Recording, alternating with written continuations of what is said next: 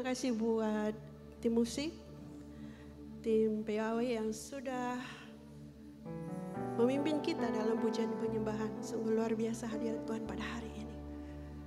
Shalom Bapak Ibu Saudaraku semuanya. Selamat siang dan selamat beribadah pada kita. Tahun 2024 di bulan Februari. Kita masih ada itu semua karena anugerah Tuhan. Saya juga bersyukur kalau hari ini saya berdiri bisa melayani Bapak Ibu Saudaraku. Itu juga kebaikan Tuhan dalam kehidupan saya. Saya mengucapkan terima kasih buat Bapak Gembala kita, Bapak Irfan Yonatan. Yang sudah memberi saya kesempatan untuk melayani Tuhan. Saya juga mengucapkan terima kasih buat tim ibadah raya yang sudah menghubungi saya untuk menyampaikan firman Tuhan. Terima kasih juga buat jemaat Tuhan yang sudah datang pada hari ini. Tidak ada yang kebetulan dalam hidup kita. Kalau Bapak Ibu Saudaraku datang hari ini di tempat ini pada ibadah yang kedua. Ada sesuatu yang Tuhan mau berikan kepada saudara, yang Tuhan mau sampaikan kepada saudara. Baik, hari ini kita mau berbicara satu topik yang sudah sering kita dengar, yaitu doa. Kita akan berbicara tentang doa.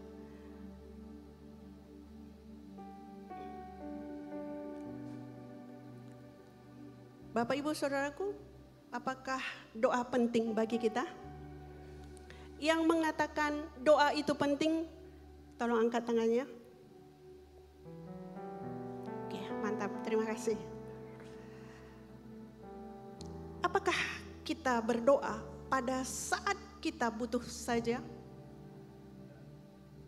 Wah, mantap Bapak.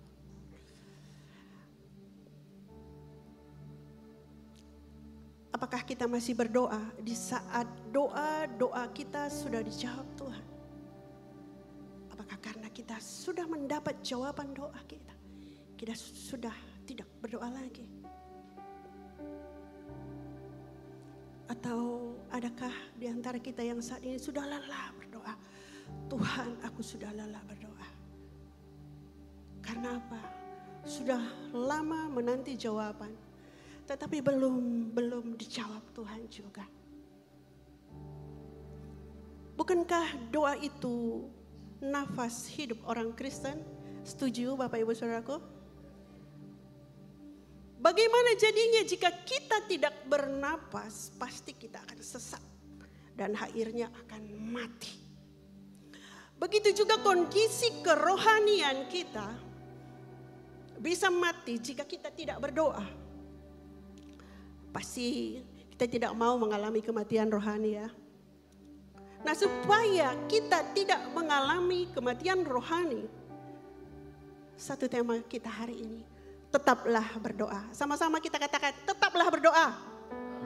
Sekali lagi, tetaplah berdoa.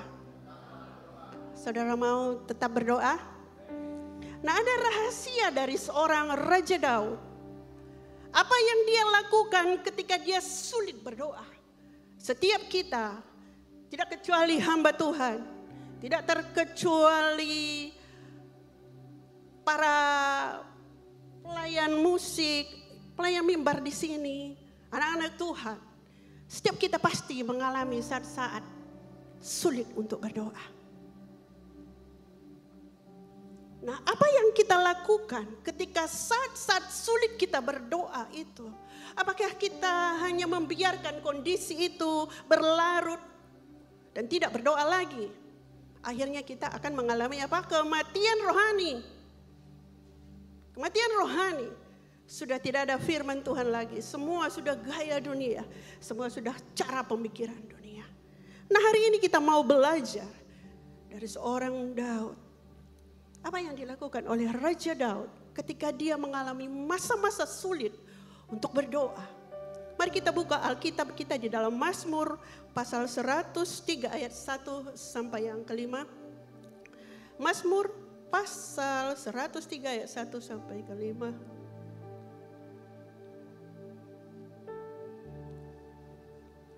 Saudara bisa membuka Alkitab saudara atau bisa melihat di layar monitor. Ayat firman Tuhan ini singkat saja, saya mengundang kita sama-sama bangkit berdiri menghormati pembacaan firman Tuhan.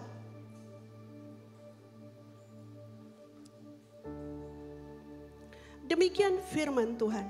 Mazmur 101 ayat 1 sampai 5.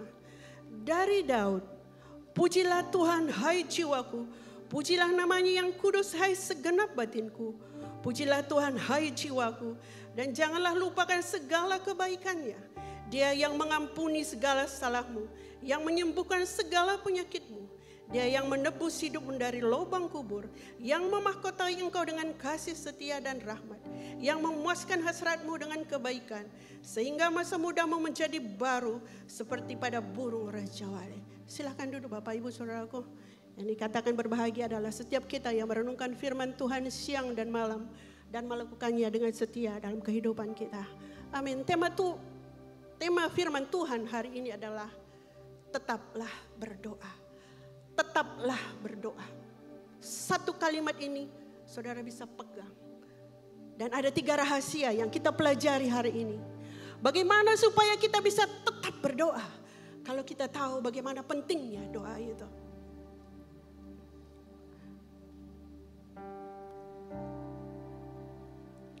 Apakah arti doa menurut Alkitab? Arti doa menurut Alkitab suatu relasi atau hubungan antara manusia dengan Allah yang di dalamnya roh manusia berkomunikasi dengan Allah memohon, meminta, memuji, dan mengakui keberadaan Allah. Saya mengulangi kembali. Arti doa menurut Alkitab, suatu relasi atau hubungan antara manusia dengan Allah yang di dalamnya roh manusia berkomunikasi dengan Allah, memohon, meminta, memuji, dan mengakui keberadaan Allah. Ada beberapa unsur penting dalam doa. Suatu relasi atau hubungan. Hubungan hubungan kita dengan Allah. Ketika kita berkomunikasi dengan Allah, itu berbicara tentang hubungan. Kalau kita memang dekat dengan seseorang, pasti kita sering berkomunikasi. Pasti hubungan kita makin dekat kalau kita semakin sering berkomunikasi. Di dalam doa juga harus mengakui keberadaan Allah. Jadi ketika saudara sendiri di kamar, berdoa. Ada Allah di sana, ada Tuhan di sana. Bukankah firman Tuhan mengatakan, mata Tuhan tertuju di segala tempat, mengawasi orang jahat dan orang baik. Jadi Tuhan ada di mana-mana saudaraku. Jangan saudara merasa ketika saudara di gereja ada Tuhan. Tapi ketika saudara berbuat dosa pun ada Tuhan di sana.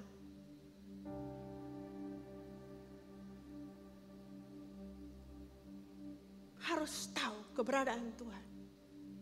Arti doa dalam bahasa Yunani ada beberapa kalimat yang saya mau bagikan kepada kita. Arti doa memanggil seseorang datang mendekat. Jadi kita memanggil Tuhan supaya kita makin mendekatkan diri kepada Dia. Ada juga artinya memberi saran atau usul seperti sahabat. Contohnya Abraham memberi usul tentang Sodom dan Gomora ada juga arti doa yaitu mengajukan permohonan. Seperti Raja Hizkia sakit dan hampir mati. Ketika Nabi Yesaya menyampaikan pesan bahwa engkau akan mati. Raja Hizkia memohon kepada Tuhan. Tuhan aku minta umur yang panjang. Dan Tuhan memberi umur 15 tahun lagi saudara. Arti doa selanjutnya adalah memeriksa diri dan hati kita di hadapan Tuhan. Seperti Daud jatuh ke dalam dosa perjinahan dengan Bathsheba. Ketika ditegur oleh Nabi Nathan, dia mengakui dosanya dan dia bertobat. Di dalam Mazmur 51. Jadikan hatiku tahir ya Allah dan jangan ambil rohmu dalamku. Jadi doa juga bisa membuat membuat kita sadar, membuat kita mengerti ada sesuatu yang tidak beres dalam hidup kita. Arti selanjutnya adalah mencurahkan isi hati kita di hadapan Tuhan atas segala yang terjadi dalam hidup kita tentang kesedihan, keberhasilan, kegagalan, patah hati, sakit hati. Itu seperti Hana yang mencurahkan isi hatinya di dalam 1 Samuel 1 ayat ayat yang ke-10. Itu definisi doa. Nah sekarang Apa tujuan berdoa? Supaya kita semakin dekat dengan Tuhan. Karena berbicara tentang hubungan. Semakin kita sering berdoa, berarti kita semakin dekat dengan Tuhan. Semakin mengenal kasih Tuhan dan kuasanya. Menemukan solusi, mendapat kekuatan, ketenangan. Dan membiarkan Tuhan menentu, menuntun arah hidup kita. Seperti Tuhan Yesus berkata, bukan kehendakku tapi kehendakmu yang jadi. Ketika dia berdoa dan mengalami pertumbuhan secara rohani. Begitu pentingnya doa tapi terkadang kita sulit untuk berdoa. Dan tidak jarang kita tidak berdoa lagi. Terlalu sibuk dengan sosial media. Cek IG, cek lagi Facebook, cek lagi YouTube. Sudah sore, sudah sore, sudah malam. Habis sehari, tidak ada waktu berdoa. Main HP kita bisa berjam-jam. Berapa menit kita berdoa?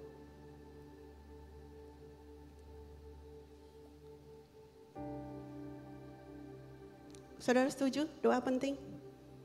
Hari ini kita mau sama-sama tetap berdoa. Kita belajar dari Mazmur 103 ayat 1 sampai 5. Ada tiga prinsip kebenaran firman Tuhan. Yang bisa kita jadikan menjadi pedoman kita supaya kita bisa bangkit lagi. Supaya kita bisa berdoa lagi. Kalau hari-hari lalu mungkin kita sudah agak jarang berdoa atau mengalami kemunduran. Nah hari ini Firman Tuhan mengatakan kepada kita supaya kita kembali lagi berdoa. Saya minta ditampilkan hal yang pertama yang yang kita pelajari pada hari ini. Apa sih yang dilakukan oleh Raja Daud? Ketika dia mengalami saat-saat sulit berdoa. Pujilah Tuhan hai jiwaku, pujilah namanya yang kudus hai segenap batinku. Pujilah Tuhan hai jiwaku dan jangan melupakan segala kebaikannya. Kebaikan apa sih yang harus diingat oleh Raja Daud supaya dia bisa bangkit berdoa lagi? Yang pertama adalah Tuhan memberi pengampunan. Tuhan memberi pengampunan di ayat 3a, dia yang mengampuni segala salahmu. Apa arti pengampunan? Arti memberi pengampunan di sini adalah pembebasan atau pelepasan dosa atau kelas, uh, kesalahan. Pembebasan atau pelepasan dosa atau kesalahan. Bagaimana cara Tuhan mengampuni kita? Bagaimana cara Tuhan mengampuni kita ada di Mazmur 103 ayat yang ke-9. Dia tidak menuntut dan tidak untuk selama-lamanya dia mendendam. Tuhan tidak menuntut apa pun dosa kita. Kalau manusia, kalau kita berbuat salah dia menuntut gigi ganti gigi, mata ganti mata. Itu manusia. Kalau kamu sombong, aku juga bisa sombong. Sama-sama, satu sama. Tapi Tuhan tidak saudaraku. Yang kedua, bagaimana cara mengampu, Tuhan mengampuni kita? Tuhan telah Tuhan tidak membalas kesalahan kita. Ada di Mazmur 103 ayat yang ke-10. Saya bacakan untuk kita. Tidak dilakukannya kepada kita setimpal dengan dosa kita. Dan tidak dibalasnya kepada kita setimpal dengan kesalahan kita. Begitu baiknya Tuhan saudaraku. Dia tidak memperhitungkan kesalahan kita.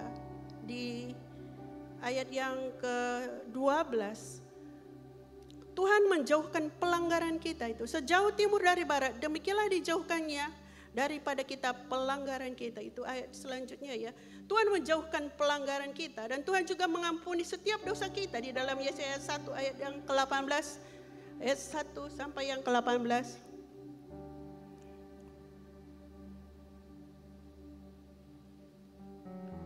Ayat 1 Yesaya 1 ayat 18. Mari kita baca bersama-sama 1 2 3.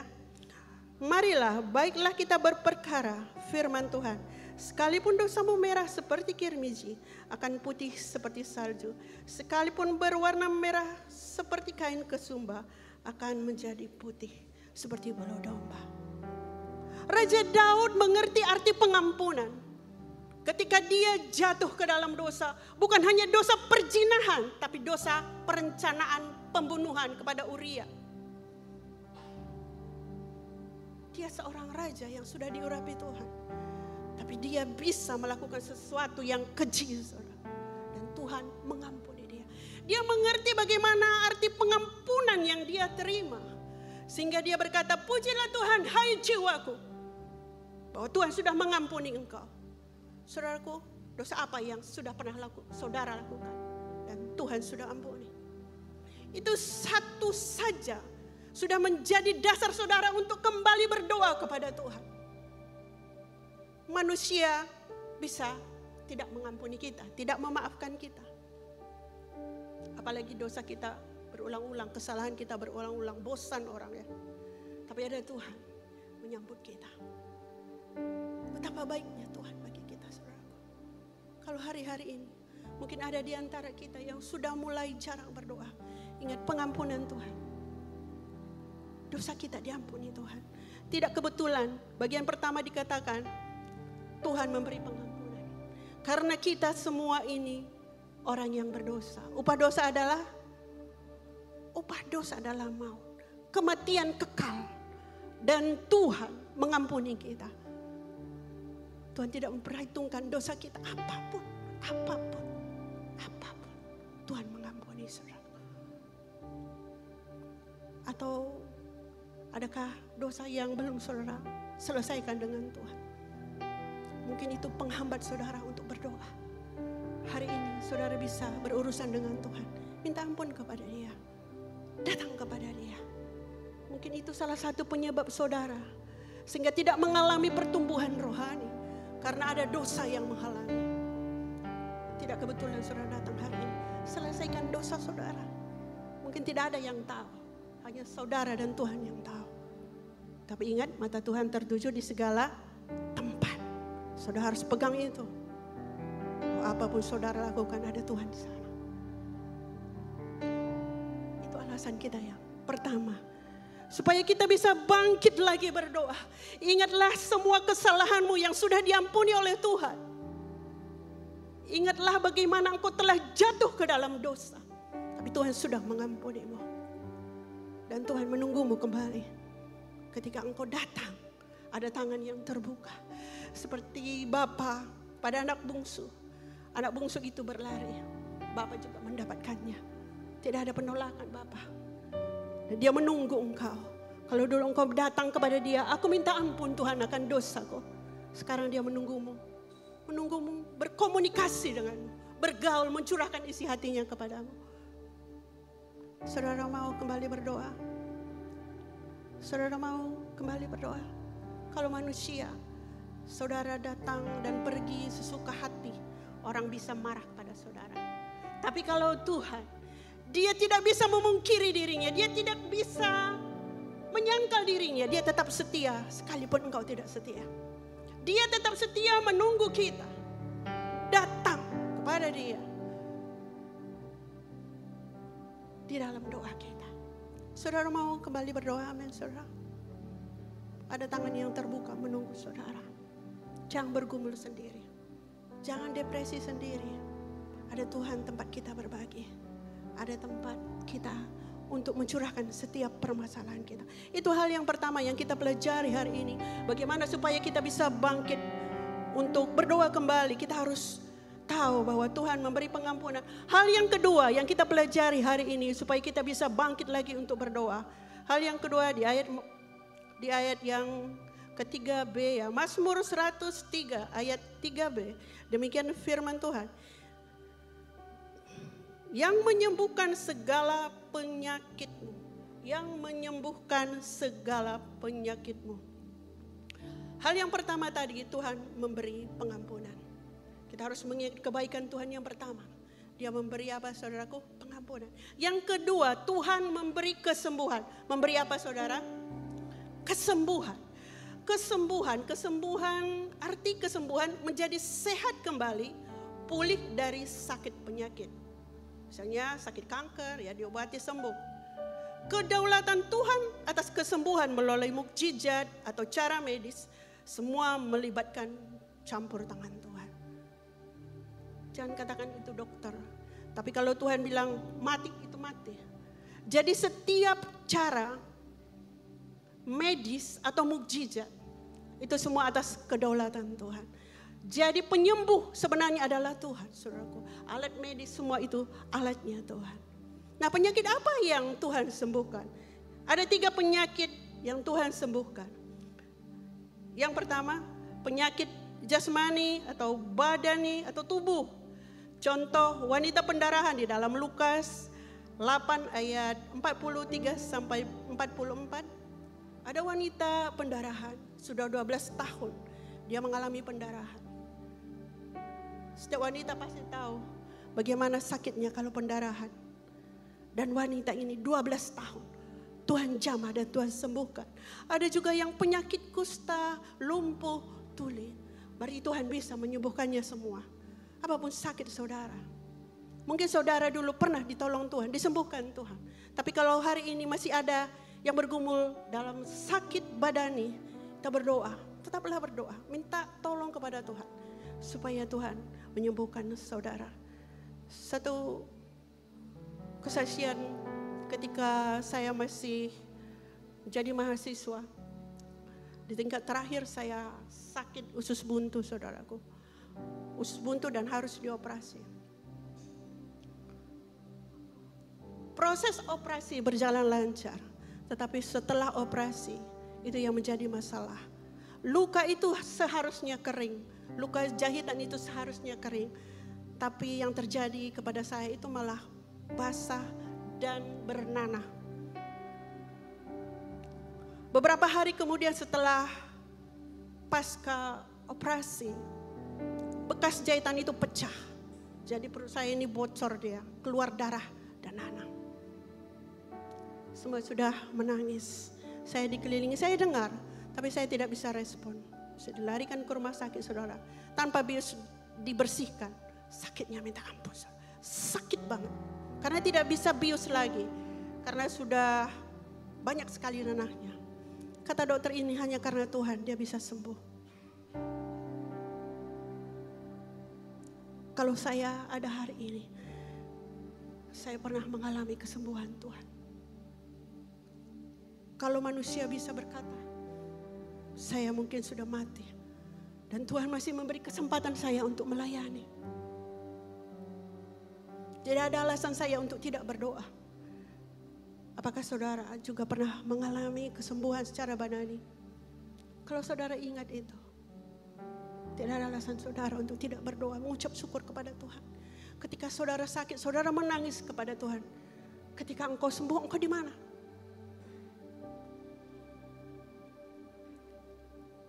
Penyakit jasmani atau badan yang pertama. Yang kedua, penyakit kejiwaan di dalam Mazmur 147 ayat yang ketiga. Yuk kita baca bersama-sama.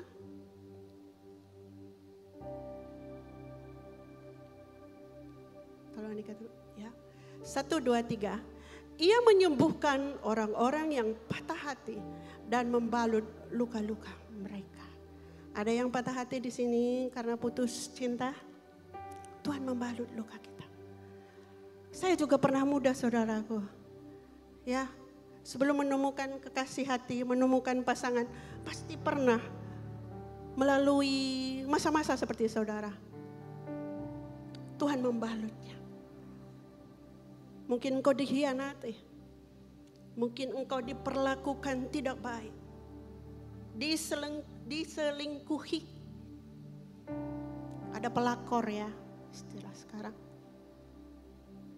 Dan kau tidak tahu mau cerita ke mana, cerita ke A malu, cerita ke B, ya kita disalahkan. Ada Tuhan yang bisa menyembuhkan luka batinmu. Tuhan, aku sedih Tuhan. Aku diperlakukan seperti ini. Yang percaya kalau memang dari Tuhan pasti yang terbaik saudaraku. Kalau belum jadi berarti belum terbaik. Amin. Anak muda, siapa sini yang bergumul dengan teman hidup? Banyak ya, banyak sini anak muda. Sabar, sabar. Sekarang urusan cita-cita, bukan urusan cinta. Singkirkan dulu ya. Prioritas dulu cita-cita. Nah, kembali ke topik ya. Penyakit kejiwaan itu patah hati, luka-luka batin, trauma, stres, overthinking, mau bunuh diri Coba saudara lihat di sosial media, mahasiswa sekarang yang banyak bunuh diri.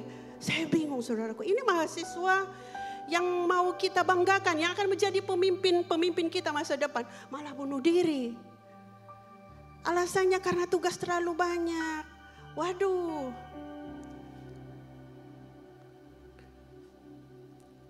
Dunia kerja lebih berat saudaraku.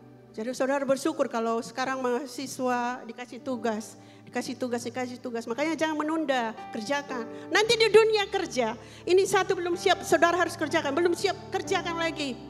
Dan tidak ada kompromi, bos kita cuma tahu harus selesai. Keras saudaraku. Jadi bersyukur kalau mahasiswa saat ini banyak tugas. Supaya saudara tidak menunda. Ya, jangan asik HP terus. Penyakit sekarang HP, HP, HP, HP, HP. Ada waktunya, Sabtu Minggu saudara bisa. Selebihnya fokus untuk cita-cita saudara. Kasihan orang tua di kampung ya. Ini banyak mahasiswa ini kasihan. Mereka menunggu saudara wisuda. Jangan sibuk dengan cinta saudara. Selesaikan dulu sampai wisuda. Baru pikir yang lain. Penyakit kejiwaan saudara. Mahasiswa sini yang banyak mungkin mengalami patah hati atau stres. Karena kegiatan yang sudah banyak sekali. Tuhan bisa memulihkan saudara. Penyakit kerohanian. Hal yang ketiga penyakit kerohanian. Sudah mengenal Tuhan tapi hidup dalam dosa. Sudah melayani tapi masih hidup dalam dosa. Penyakit kerohanian ini bisa terjadi kepada siapa saja. Jadi saudara jangan kaget kalau ada hamba-hamba Tuhan yang jatuh karena perjinahan, karena uang, tahta harta dan wanita. Penyakit kerohanian. Tapi Tuhan pun bisa menyembuhkannya. Kalau saudara mau cari gereja sempurna tidak ada saudara. Semua kita sini belajar. Semua kita di sini diproses. Jadi saudaraku, apa pun penyakit kita saat ini, Tuhan sanggup menyembuhkannya. Amin saudaraku. Penyakit jasmani, penyakit kejiwaan, penyakit kerohanian. Satu yang harus kita lakukan, kita datang kepada Tuhan dengan doa kita. Jadi tidak ada alasan lagi untuk kita untuk tidak berdoa. Amin saudaraku, apa pun sakit saudara, datang kepada Tuhan. Itu alasan yang kedua. Sehingga Daud bisa berdoa kembali. Tuhan memberi kesembuhan. Kesembuhan atas apa yang dialami Daud, yaitu pasti trauma saudaraku karena dia sudah jatuh ke dalam dosa. Hal yang ketiga, kebaikan Tuhan yang harus kita ingat. Supaya kita bisa bangkit lagi berdoa. Hal yang ketiga yaitu Tuhan menebus kita. Di dalam Mazmur 103 ayat 4a saya akan bacakan untuk kita. Dia yang menebus hidupmu dari lubang kubur. Dia yang menebusmu dari lubang kubur. Lubang kubur ini berbicara tentang apa? Kemati. Jadi semua kita Semuanya kita ini suatu saat akan apa? Akan mati.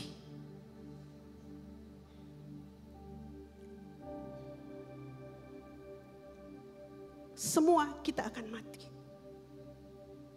Jadi pertanyaan, bila hari ini saudara mati, saudara ke mana? Surga, neraka, atau tidak tahu?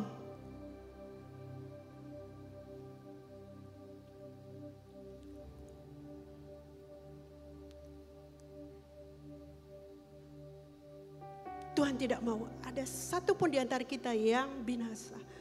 Oleh sebab itu Tuhan mau menebus kita. Tuhan menebus kita. Dalam Mazmur 103 ayat 4 artinya menebus adalah hutang kita dibayar oleh Tuhan. Kita yang seharusnya binasa karena dosa-dosa ditebus dengan darahnya yang mahal. Supaya kita diselamatkan melalui kematian Tuhan Yesus untuk menebus dosa kita. Mengapa Tuhan menebus kita? Hal yang pertama, karena Tuhan mengasihi kita. Mazmur 103 ayat yang ke-13. Saya bacakan untuk kita. Seperti Bapa sayang kepada anak-anaknya, demikianlah Tuhan sayang kepada orang-orang yang takut. Seperti Bapa yang sayang kepada anaknya. Bapak di dunia saja berjuang untuk kita. Apalagi Bapak yang di surga. Bapak di dunia mungkin ada beberapa di antara kita yang seperti saya sudah tidak punya Bapak lagi ada Bapak kita yang di sorga. Sekalipun ayah ibumu meninggalkan, sekalipun ayah ibuku meninggalkan aku, tapi Tuhan menyambut aku. Tuhan sayang kepada kita. Amin saudaraku. Saudara percaya Tuhan mengasihi saudara? Oleh sebab itu dia mau menyelamatkan saudara, menebus saudara. Karena Tuhan menyediakan tempat bagi kita ya. Mengapa Tuhan menebus kita? Hal selalunya karena Tuhan menyediakan tempat bagi kita. Dalam Yohanes 14 ayat 1 sampai yang ketiga.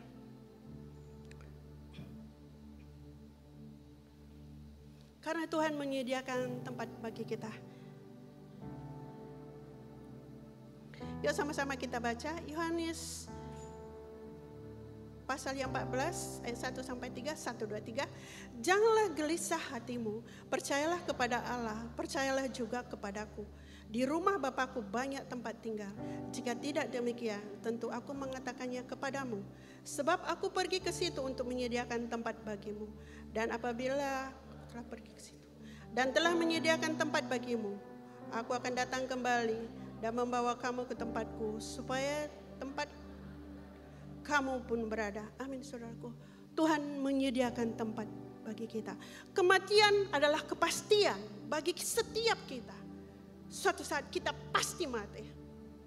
Tapi Tuhan menebus kita. Tidak berhak, tidak berakhir di lubang kubur. Karena Tuhan menyediakan tempat bagi kita. Bersyukur sekali saudara mengenal Tuhan sebagai Tuhan dan Juru Selamat kita. Tidak berakhir di lubang kubur saja. Tapi ada tempat yang Tuhan sediakan bagi kita. Betapa baiknya Tuhan mau menebus kita dari lubang kubur. Sebagai orang percaya, selayaknya lah kita datang bersyukur kepada Tuhan. Karena kita diselamatkan. Dan ada janji bagi kita. Ketika kita mati, kita diselamatkan oleh Tuhan. Tidak berakhir di lubang kubur. Tapi ada kehidupan kekal. Saudara percaya ada kehidupan kekal?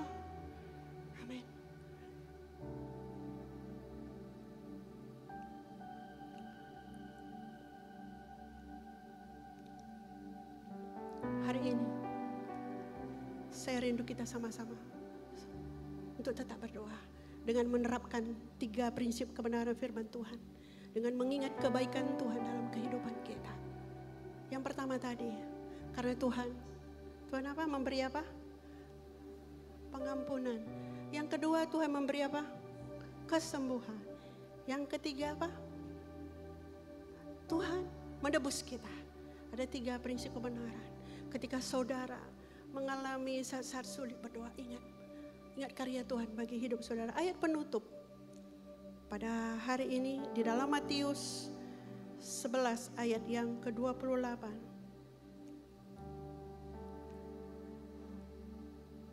Mari kita baca bersama-sama. Matius 11 ayat 28. Marilah kepadaku semua yang letih lesu dan berbeban berat. Aku akan memberi kelegaan kepadamu. Amin. Firman Tuhan ini singkat kiranya menjadi berkat bagi kita. Tetaplah berdoa. Amin saudaraku. Ada tiga prinsip kebenaran itu yang bisa saudara bawa. Ketika saudara sendiri datang kepada Tuhan, mendekat kepada Tuhan. Dan, dan saya percaya setiap kita akan disambut oleh Tuhan. Manusia boleh menolak kita kalau datang dan pergi sesuka hati. Tapi ada tangan Tuhan yang selalu terbuka dan menunggu kita untuk datang kepadanya, untuk sharing, dan akan menolong kita, memberi jalan yang terbaik bagi kita. Amin saudaraku. Demikian firman Tuhan yang bisa saya sampaikan kiranya menjadi berkat bagi kita. Satu kerinduan saya supaya setiap kita di sini tetaplah berdoa.